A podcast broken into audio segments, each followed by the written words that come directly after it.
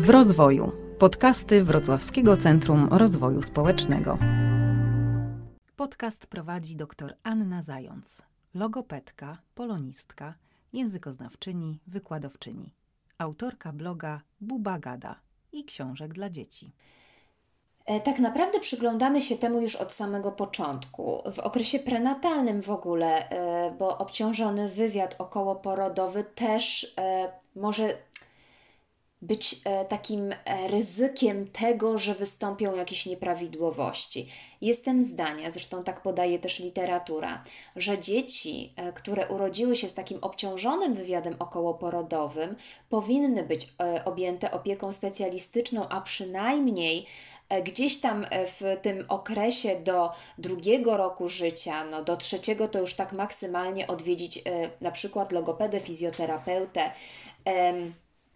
Co tu jest takiego istotnego? Co to jest w ogóle ten obciążony wywiad okołoporodowy? E, ten obciążony wywiad okołoporodowy, ale także ciążowy, mm, to jest taki wywiad, kiedy na przykład zadziało się coś podczas porodu, kiedy dziecko urodziło się z niską masą urodzeniową, kiedy urodziło się wcześniakiem, e, kiedy dostało niższą punktację w skali Apgar, kiedy wystąpiły jakiekolwiek trudności podczas porodu, e, kiedy mama ciążę przechodziła z problemami, była hospitalizowana, miała jakieś infekcje,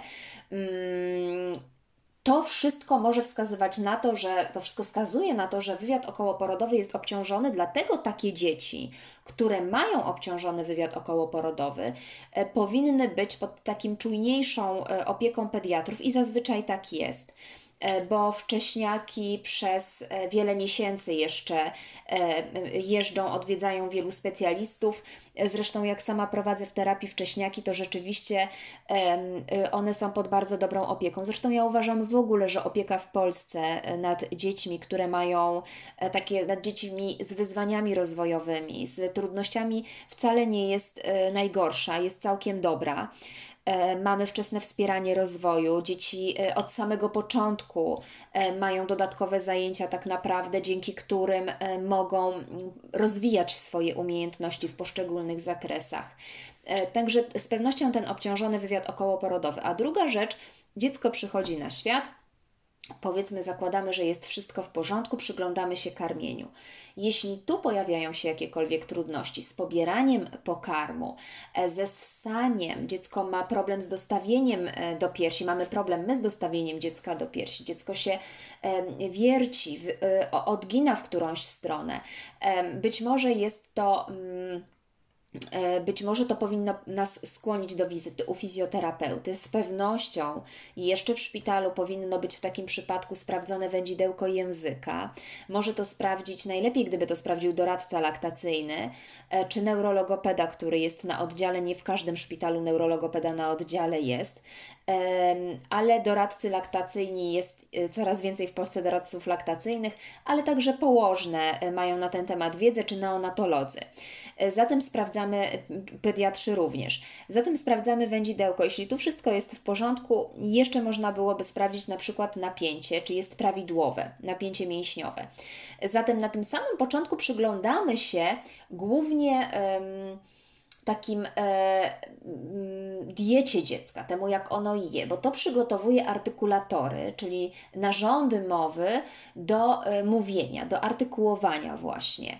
E, dziecko, które ma trudności ze ssaniem, a na przykład wynikiem tego jest skrócone wędzidełko językowe, może mieć w przyszłości problem z e, rozwijaniem e, połykania, z piciem z kubka, a co za tym idzie, z artykulacją na przykład głosek krzyży czy dżys, z cydzy, które mogą być w takim przypadku realizowane międzyzębowo.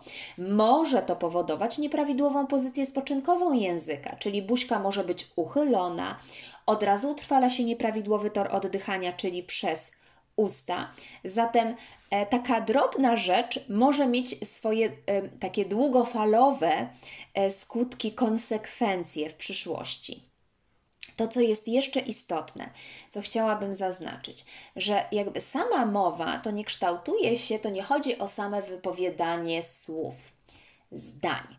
Mowa to tak naprawdę wypowiadanie tych słów, zdań z jednej strony poprawnie, z drugiej w ogóle wypowiadanie ich, a jeszcze jedna rzecz, to wszystko budujemy na komunikacji. Podstawą jest ta funkcja pragmatyczna języka, że ja chcę coś przekazać, mogę nie wiedzieć jeszcze, jak to zrobić, ale będę się starać całym sobą wyrazić swoją potrzebę. Tak też mają dzieci na przykład roczne, jak bardzo czegoś chcą, e, pokazują paluszkiem, przekierowują uwagę rodzica i to jest bardzo prawidłowe. Natomiast jeśli takie roczne dziecko, e, czy ponad, pół, po, ponadroczne niekiedy, czyli 14-miesięczne, nie posługuje się jeszcze na przykład, e, nie, konkretnie gestem wskazywania, to może być to e, też powód, dla którego powinniśmy odwiedzić logopedę, bo ten gest wskazywania jest bardzo istotnym etapem rozwoju dziecka. Istotnym etapem w rozwoju komunikacji, właśnie w rozwoju tak zwanej teorii umysłu. Dziecko na samym początku tym gestem wskazywania uczy się przekierowywać czyjąś uwagę. Ono zaczyna rozumieć, że oho, mama już nie widzi tylko tego, co ja widzę. Mama widzi zupełnie coś innego niż ja widzę. Dlatego ja chcę przekierować jej uwagę na przedmiot, na zabawkę, która mnie bardzo interesuje. To są te pierwsze rzeczy, na które e, e, często e, rodzice nawet by może nie połączyli tego, że to jest tak istotne właśnie dla rozwoju mowy, bo bardzo często rodzic kojarzy jakby logopedę rozwoju mowy tylko i wyłącznie z samym mówieniem.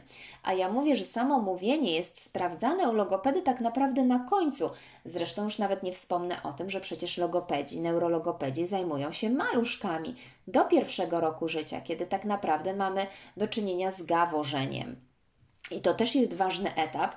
E, to gaworzenie, które jest około szóstego miesiąca życia, może się rozpoczynać, kiedy dziecko już świadomie zaczyna wydawać dźwięki. Też zawsze rodzica pytam, czy to gaworzenie było takie dość bogate, czy bardzo ubogie. Bo jeśli bardzo ubogie, to zwracam baczniej uwagę na to, jak ten język się rozwijał. Dziecko poniżej pierwszego roku życia zaczyna też pokazywać wiele rzeczy, jaki duży urosnę i tak dalej. Więc jeśli nie ma takich gestów, e, jeśli dziecko nie naśladuje, nie nawiązuje z nami kontaktu wzrokowego, powinniśmy się zastanowić rzeczywiście nad wizytą u specjalisty, żeby sprawdzić, czy wszystko jest porządku. Dziecko w tym czasie odwzajemnia fantastycznie uśmiech. E, rozwój też taki ruchowy dziecka idzie w parze rzeczywiście z rozwojem e, mowy. Dlatego bardzo dużo też o rozwoju może powiedzieć nam fizjoterapeuta, więc jeśli zauważamy jakiekolwiek opóźnienia, to myślę, że spokojnie w pierwszej kolejności opóźnienia w takim rozwoju psychoruchowym. Myślę, że spokojnie w pierwszej kolejności moglibyśmy odwiedzić fizjoterapeutę, dowiedzieć się, czy wszystko jest w porządku. Fizjoterapeuta ewentualnie w razie potrzeby pokieruje do logopedy. E, to, co jest jeszcze istotne, kiedy już powiedzmy ta mowa zaczyna się rozwijać, to to, kiedy dziecko zaczyna mówić pierwsze słowa. To jest zazwyczaj rok. Ma 12 miesięcy i zaczyna mówić pierwsze słowa. Buduje pierwsze zdania czy wyrażenia dwuelementowe w wieku około 24 miesięcy. Pierwsze zdanie to jest zdanie, czy wyrażenie dwuelementowe, to jest na przykład mama, hał, hał, czyli mama pies. I na to zwracamy uwagę, to powinno się pojawić w drugim roku życia. Dwulatek używa od kilkudziesięciu do kilkuset słów. I jeśli nie używa nasz dwulatek kilkuset słów, to też. Yy, jakby nie panikowałabym z tego powodu, jeśli wszystko inne jest w porządku, czyli je zróżnicowane konsystencje, pije z kubka, pokazuje palcem, współdzieli uwagę, czyli fajnie się z nami bawi, e, reaguje na imię, reaguje na dźwięk, czyli nie widzimy nic niepokojącego, a mówi tam powiedzmy ponad 40 słów, to, e, to ok, zostawiamy, możemy obserwować. Jeśli ma 2,5 roku i zauważamy coś takiego, że nie ma tego progresu, ja zawsze rodzica pytam, czy zauważacie progres? Tak naprawdę dziecko powyżej 1,5 roku może nabywać nawet kilka słów dziennie. Ale powiedzmy, czy widzicie progres, że ono nabywa, no nie wiem, e, kilka słów tygodniowo, dwa, trzy nabyło w zeszłym tygodniu, w tym tygodniu dwa. Czy jednak zauważacie regres? No i jeśli rodzic mi mówi, wie pani co, tak naprawdę to moje dziecko dwa miesiące temu mówiło więcej niż teraz, ma wrażenie, że te słowa znikają. To jest niepokojące. Druga rzecz, sprawdzam jakość tej mowy, bo jeśli dziecko mówi hał, hał, mama, hał, hał, to okej, okay, fajnie, czyli ta mowa gdzieś tam się rozwija też pod względem artykulacyjnym.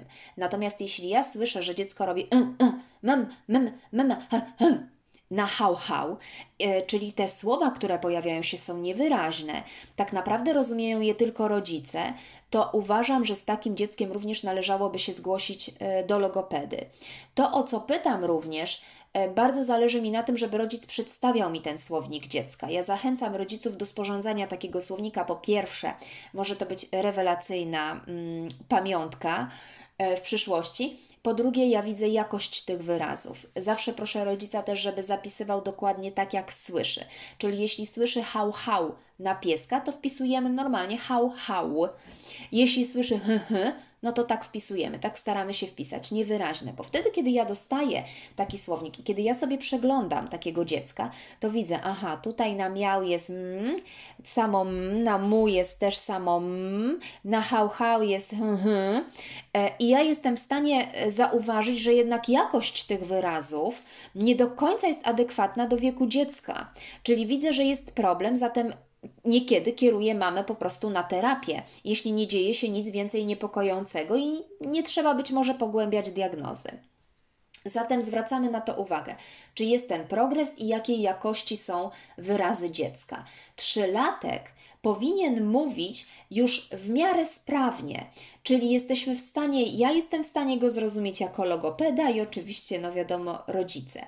Jeśli rodzina najbliższa tylko i wyłącznie, czy nawet mama zazwyczaj, e, rozumie dziecko, a nikt poza nią, to jest to niepokojące. Z takim trzylatkiem również należy udać się do logopedy w dalszej, e, na dalszym etapie rozwoju mowy samej, oczywiście zakładam, że rozwój komunikacji, czyli cały czas reakcja na imię, nawiązywanie wspólnej relacji, e, taka relacja naprzemienna, że dziecko potrafi zadawać pytania, to też jest bardzo ważne, bo to, że dziecko potrafi zadawać pytania, to też świadczy o tym, że rozumie tę relację naprzemienną, że ten współrozmówca jest mu potrzebny, że jego interesują jego myśli, to co on czuje, na przykład, czyli pytania o emocje. Hej, jak tam, czemu jesteś smutna?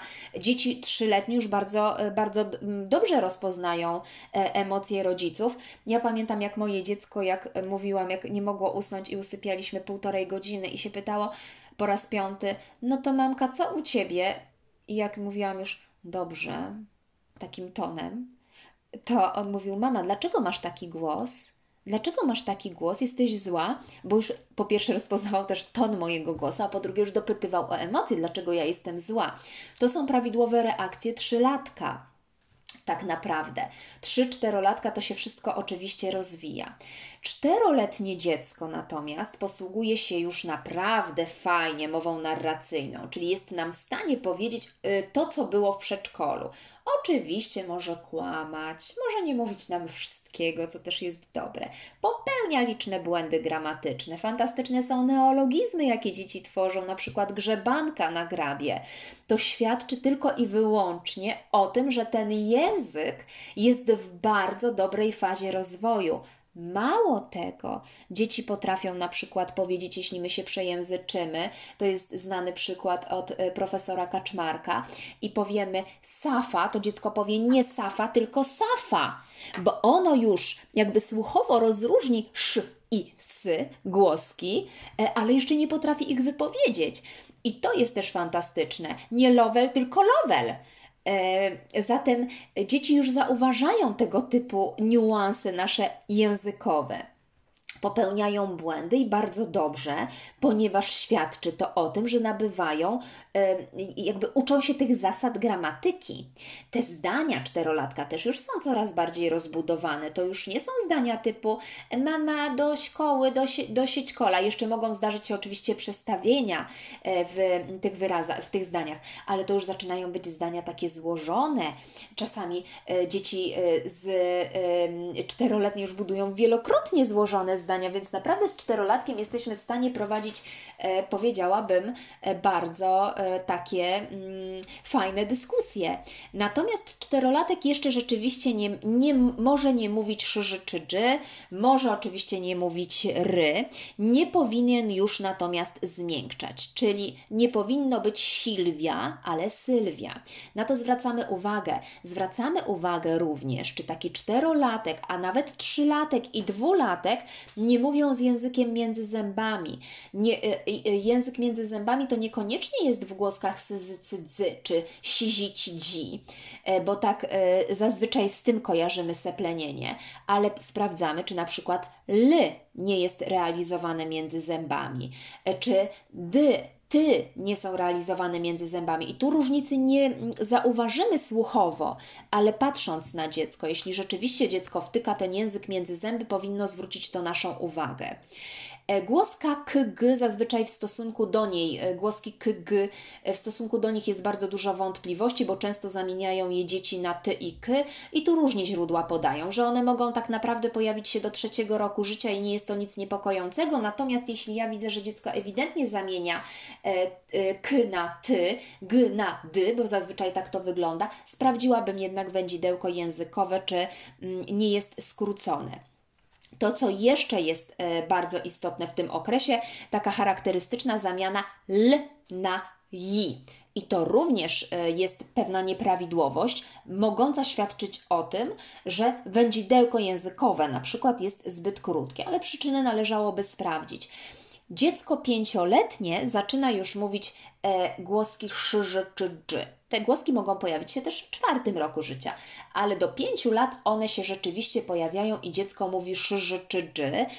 R w, w niektórych, niektóre źródła podają, że może się pojawić nawet do siódmego roku życia to, co jest istotne, na co powinniśmy zwrócić uwagę, jeśli te głoski nie pojawią się, ma dziecko ma 5,5, zbliżasz się do 6 lat, e, to już jest dość późno i nie ma tego szyży czy dży. E, jeśli dziecko zamienia na syzy, cydzy, to jeszcze pół biedy, ale jeśli pojawia nam się seplenienie międzyzębowe albo seplenienie boczne, czyli takie szafa. Tak widać, że dziecko gdzieś bokiem wypuszcza nam to powietrze, to wówczas jest to e, bezwzględne, e, bezwzględny powód, dla którego powinniśmy odwiedzić logopedę.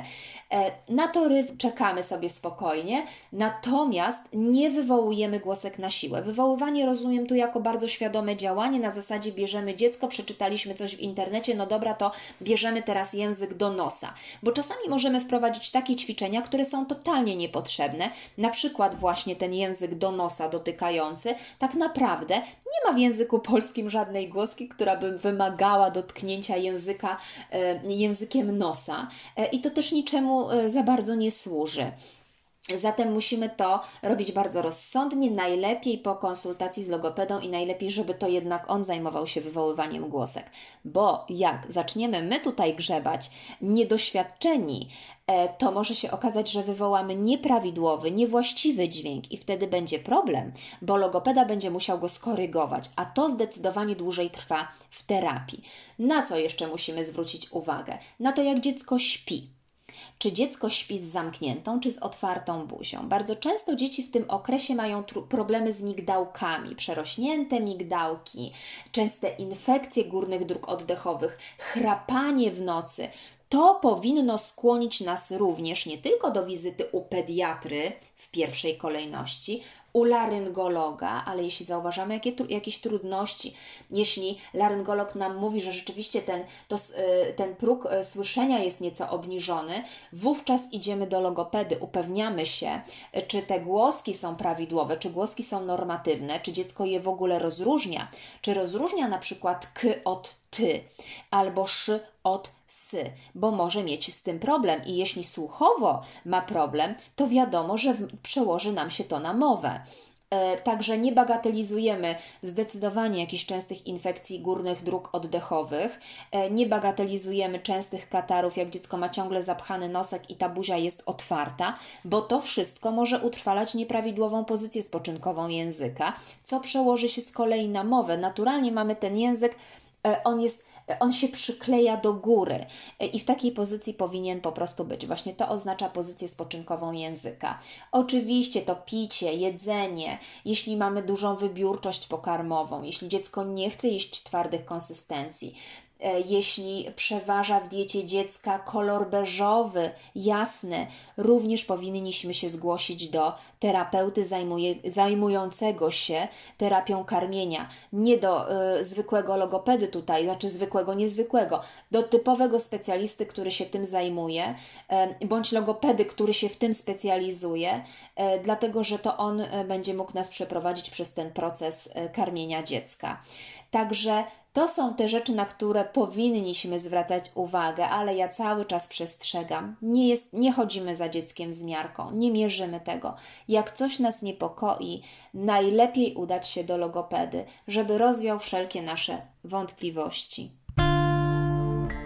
Dziękujemy za wysłuchanie podcastu i do usłyszenia w kolejnych odcinkach. Podcastów w rozwoju możecie słuchać na ośmiu platformach, w tym Spotify, Anchor, Google Podcast i Castbox.